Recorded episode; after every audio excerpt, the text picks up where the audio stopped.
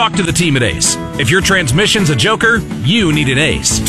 AceTransmissionService.com. This is the Elijah Haahr Show with former Speaker of the House Elijah Haahr on 93.3 and AM 560 KWTO. Maybe I'm foolish, maybe I'm blind. He can't drive the 30 minutes from Branson, but joining us now, Jeff Smith. Welcome back. Hey, where's my intro music? Where is his Oh, intro no, music? that's oh, my fault. Garrett, That's my Garrett fault. Is, Garrett's falling down on the I'm not- job. I'm not talking until I get my intro music. All right, fixing it now. Let me tell you something. Let me tell you something. I'm a Democrat. A liberal voice on a conservative talk show. What's the worst that could happen? It's Debate with the Democrat, featuring proud card carrying Democrat Jeff Smith on 93.3 and AM 560 KWTO. Uh, let's get ready to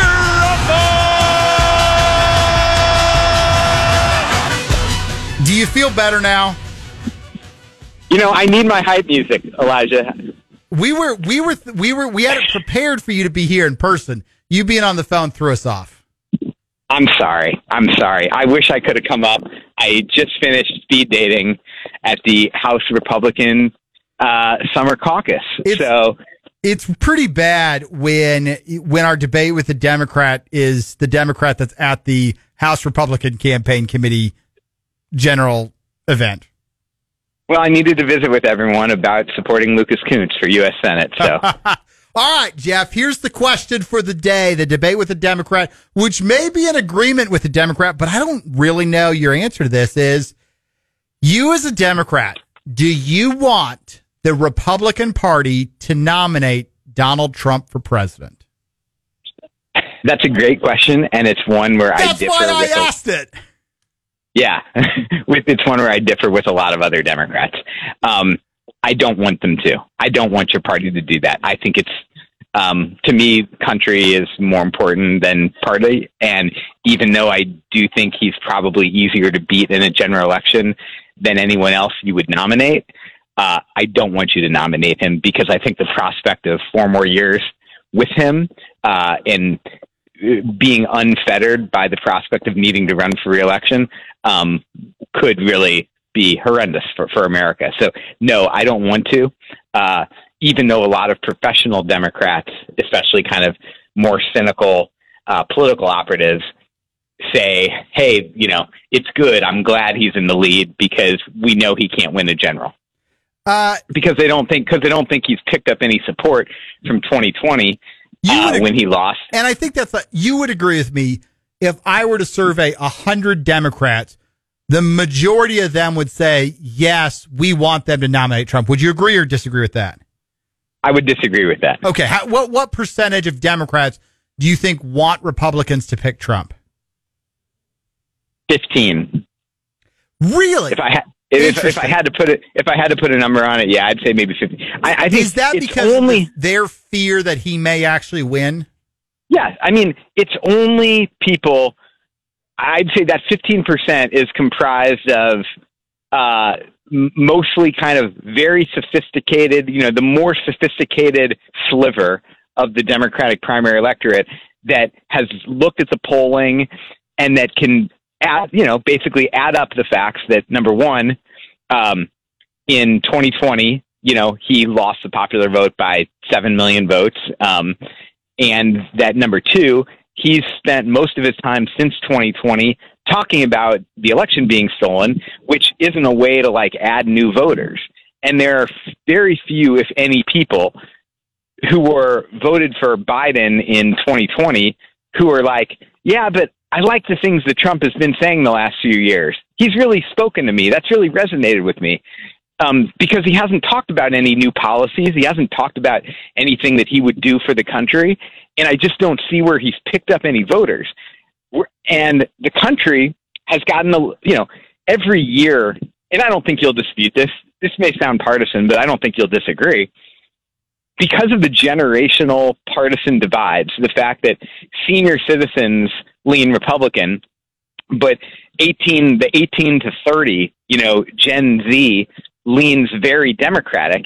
Every year, the electorate ticks, you know, a half a point more Democratic because Republican voters are passing away, you, you know, and the generation that's that's getting the vote for the first time at age 18 is about you know 70 30 democratic versus republican and so if trump hasn't done anything to reach out to those or appeal to those who didn't vote for him last time.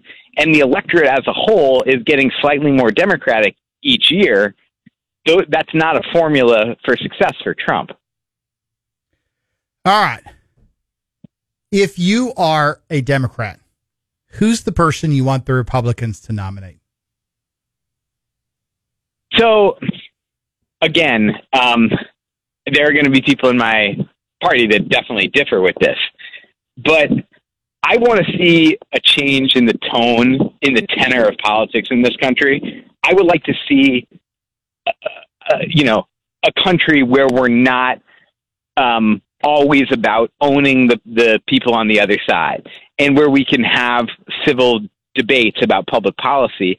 And I think a Tim Scott uh, takes us more in that direction, certainly than a Donald Trump or a Ron DeSantis. Um, I think having, you know, I'm not saying Democrats as a whole want Tim Scott, but I would prefer someone like him who isn't always vilifying the other side. Um, you know, Chris Christie's not going to be your nominee, uh, clearly. Um, but, you know, I appreciate that he's been willing to stand up to Donald Trump.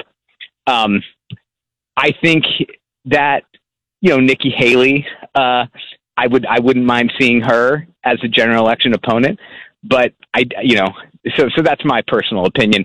Um, who would Democrats like to see the most? I think we won't know that until we watch the debate and we see if there's a candidate who really t- has a unifying tone in the way that some of Tim Scott's rhetoric I think has has tried to do. And I'm pretty sure your endorsement today just cost Tim Scott the election.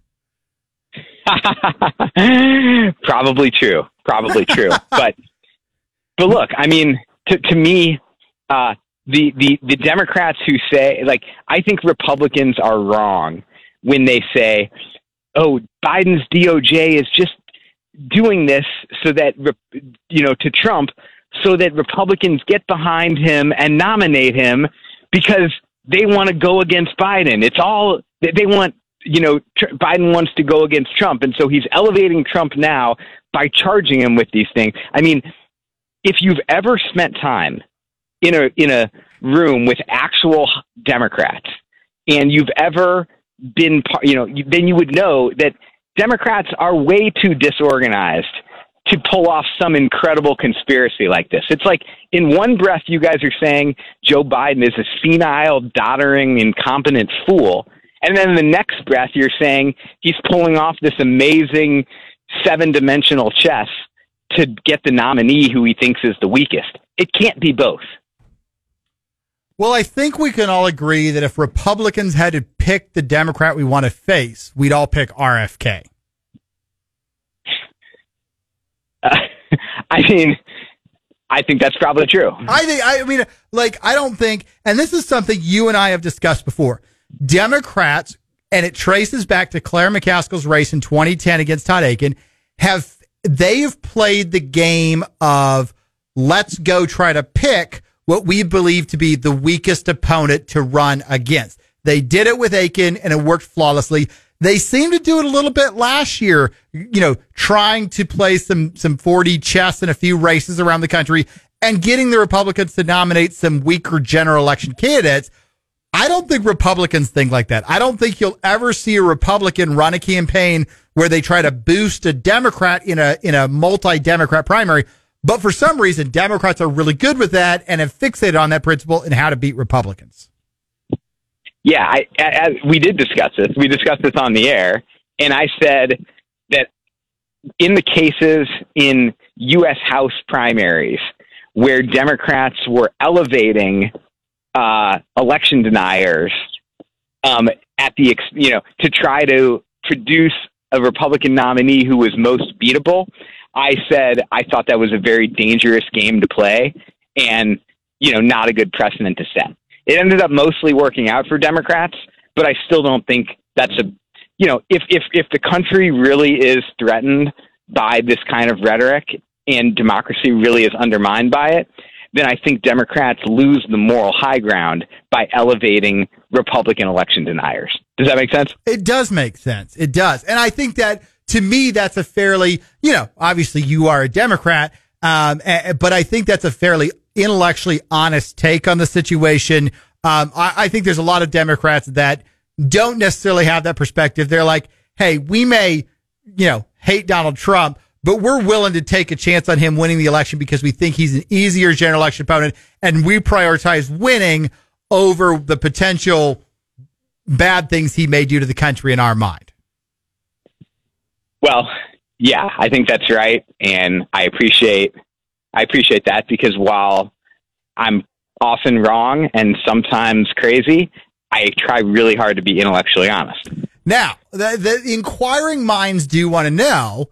We do this segment every week, every Thursday, debate with the Democrat, but you're calling in from the House Republican Campaign Committee. How do you still consider yourself a Democrat when you do that? Well, because I'm advocating for causes that I've always cared about, like uh, criminal justice reform, like education reform, which a lot of Republicans agree with, uh, like affordable housing, and I, I, you know, I'm here advocating for things that, um, to me, uh, are principles that I've always believed in, and I don't think there's anything wrong with, you know, you got to hunt where the ducks are, right? Like the Republicans are in charge, and they're in the super majorities, uh, thanks in part to you, you know, in your tenure. Um, helping lead Republicans uh, in the state. And so, you know, while that's the case, I got to talk to them and get to know them and try to help them, um, you know, just uh, help them see that a lot of the problems that I think are, you know, exist in the state can be addressed in a bipartisan way. Look, like, you know, one of the things that I care about the most is is the criminal justice system and you know, we got 23,000 people in our state prisons. 10,000 people come out of prison every year. So almost half the people in our state prisons come home every year and our the prisons are almost immediately replenished. Republicans, conservatives don't like that because they don't want to waste money on ineffective, bloated government. And I don't either. And so we got to find ways to address that by helping prisons rehabilitate people instead of just warehousing them so that when they get out, they don't commit more crimes. They don't carjack people. They don't break into their houses. Nobody wants that to happen. And I want people to get back on their feet and be contributing taxpayers. That's like common ground, and that's the kind of thing that I'm talking about with people here. So, yeah, I'm here. It's definitely a little weird to be at my definitely a little weird to be at my first HRCC, and It's your and I've first. never- well, other than when I gave a talk on kind of my scared straight for politicians Yes. uh, back when when I met you the first time Yes. when you were a freshman. Yes, absolutely. Okay, Jeff, question of the day today. Question of the day today. Listen, we're all guys. We all got into this thing for a while. What's your number one piece of sports memorabilia you collected as a kid? I collected baseballs that I caught at Cardinals games. I caught three baseballs, and I knew who hit. You know, um, and I knew who hit them all, and uh, and then I would go down and beg uh, the person who hit the the foul ball to sign it. And so that was my most treasured memorabilia, sports memorabilia as a kid. How about yours? Well, J- Jeff, I had a quick follow up question for you. Uh huh. You're you're at a ball game. You catch a foul ball. Are you obligated to give that ball to a kid? Garrett has obviously never met Jeff because Jeff looks like a child. So no, Jeff would not be required to do. you know, I'm going to be 50 in a few months here, but you know, boyish, eternally boyish. Um, You're 50. Wait, as no. my- New follow up question. what? as as my dad, who's 84, likes to say, you can only be young once, but you can be immature forever. Um, so I try to live by that. But no, I don't think you. I don't think you're obligated to give that ball to a kid. You know, it's one of those things that like, hey, it's a nice thing to do. It'd be, you know, um, it's a very magnanimous uh, gesture, but nobody's obligated to do anything like that. Just like if you book a window seat and somebody gets on the plane and asks you to switch, you're not obligated to switch. Nope. All right, Jeff, if 100%. anybody wants to follow along with the work that you do, the hot takes you have, and all of your reporting from the House Republican Campaign Committee, how do they follow you on social media? You can go on Twitter and you can hit me uh, it's at Jeff Smith Mo, at Jeff Smith M O. Or you can also, if you want to read some of my columns on Missouri politics, I had one come out this week. The theory behind it was that general elections don't matter that much in Missouri anymore because it's a red state, and primaries are really where the action is at. Uh, and so I had a column on that this week in the, at the Missouri Independent. Or, or you can also follow them on Threads. If you're the last user, just turn out the lights when you leave. Jeff, thanks so much for joining us today. We really appreciate it. Take care, Elijah. That was Jeff Smith. We're going to be right back. We've got Chris Russell joining us after this. He's with Wake Up Springfield. We're going to talk about new business development in this area. Stick around for that. and felt that winter wind blow cold. A man learns who's there for him when the glitter fades and the walls won't hold.